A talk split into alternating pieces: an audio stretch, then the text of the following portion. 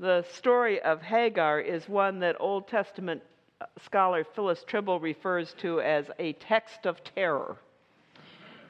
And it is a terrible story. Not only do we find Hagar in a frightening place, but it does no credit to either Abraham or Sarah. Now, the backstory is that Sarah and Abraham have been promised, I will make of you a great nation. But there's no sign of even one child. Time is running out, and Sarah really has despaired of having her own baby, so she begins to come up with a plan. She puts Hagar in Abraham's bed, and Ishmael is born. But what of Hagar? Does anyone ask Hagar whether this is something she wants? She's a slave, no choice, the victim with no voice.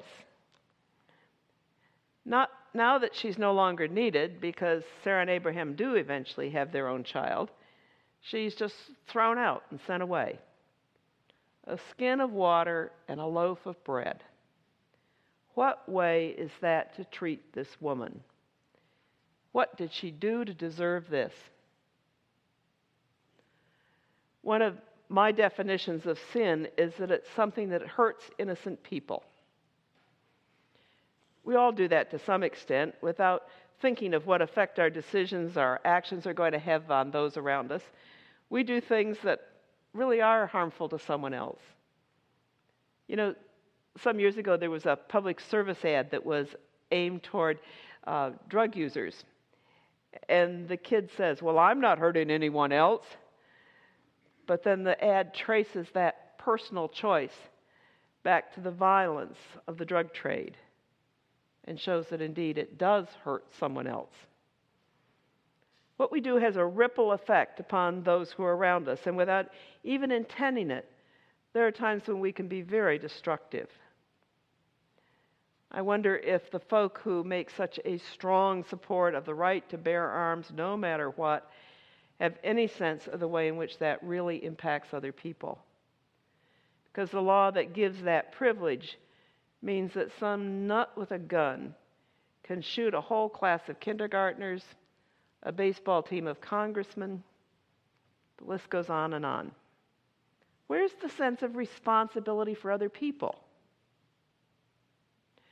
You can make your own list of the ways in which personal choice or self interest can create innocent victims. And even more, be honest about the ways in which your own choices have impacted those around you. In what way have you hurt others with your decisions, intentionally or more likely unintentionally? Without thinking it through, what effect have you had upon someone else that way? Well, deserted in the hot, dry desert, Hagar and Ishmael have used up the very few resources that Abraham provided one skin of water and a little bit of bread. What kind of provision is that? It was a desperate time, and Hagar just couldn't bear to watch what was going to happen to her son. But then suddenly the story shifts. And rather than hear the voice of Hagar, we hear the voice of Ishmael because until now he's been silent. But suddenly Ishmael cries out for his mother and for himself, and it's then that God hears. Do you ever have times when you think, well, what's the use? There's nothing I can do. Well, cry out. Now, as you know, I live in Delaware, which is an even smaller state than Maryland. And I have to tell you that one of the joys of that is that if five people write a letter to their congressman. Wow, this is a big demand. You get heard. well, cry out because the chances are you will be heard. It may take a few more voices here than it does in Delaware, but cry out. And weeping isn't enough. When there is need, when there is victimization, we need to cry out. And you know that the world is full of places like that broken cities, more refugee camps than any of us want to know about, jails that are overcrowded, shanty towns, shelters. cry out. Cry out for the outcast, the homeless, the oppressed, the uninsured. Cry out for the victims of our society and for the world. Because Hagar weeps. But when Ishmael's voice is added to that, God hears the cry of the boy. Is there something about crying out for others that brings them up before God? Is that part of our partnership with God? Does God want us to somehow share in the healing of the world? And do we need to cry out so that we recognize that we are needed? I suspect that God counts on us to be partners in the healing of the world. God hears the cry of the boy, and God speaks to Hagar. Even as God has spoken to Abraham, now God speaks to Hagar, the Egyptian, the slave, the outsider, the outcast. God speaks. What does God say? Do not be afraid. Come, lift up the boy and hold him fast for your hand, for I will make a great nation of him. Yes, it is from Abraham's other son, Isaac, that the story of God's people will come, but also Ishmael's going to have his own place. God kept the promise made to Hagar, for it's from Hagar and Ishmael that the prophet Muhammad, Muhammad traced his lineage. And despite the very great differences between Judaism, Islam, and Christianity, we need to remember that we really are all of us children of Abraham.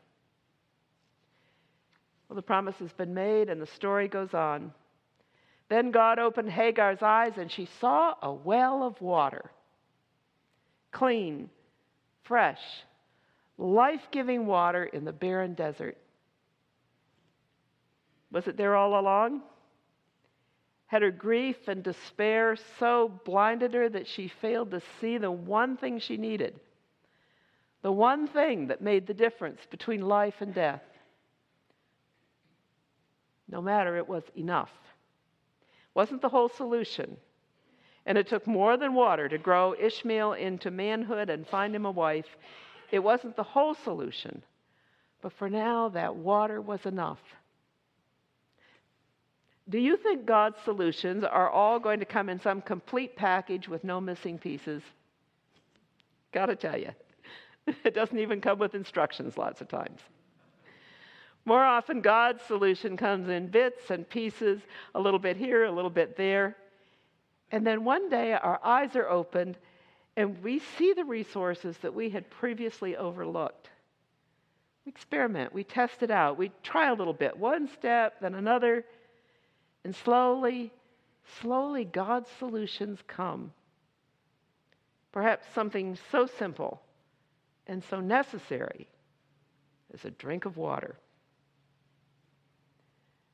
There's indeed terror in this story of a mother and child abandoned.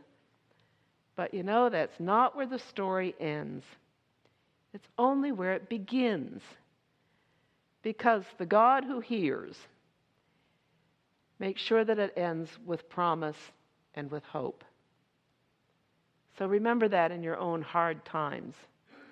Remember and look around you to see where is the spring of water for me? It may not seem like very much, but it's a beginning. It's the first step. Others will follow. We can trust that. Amen.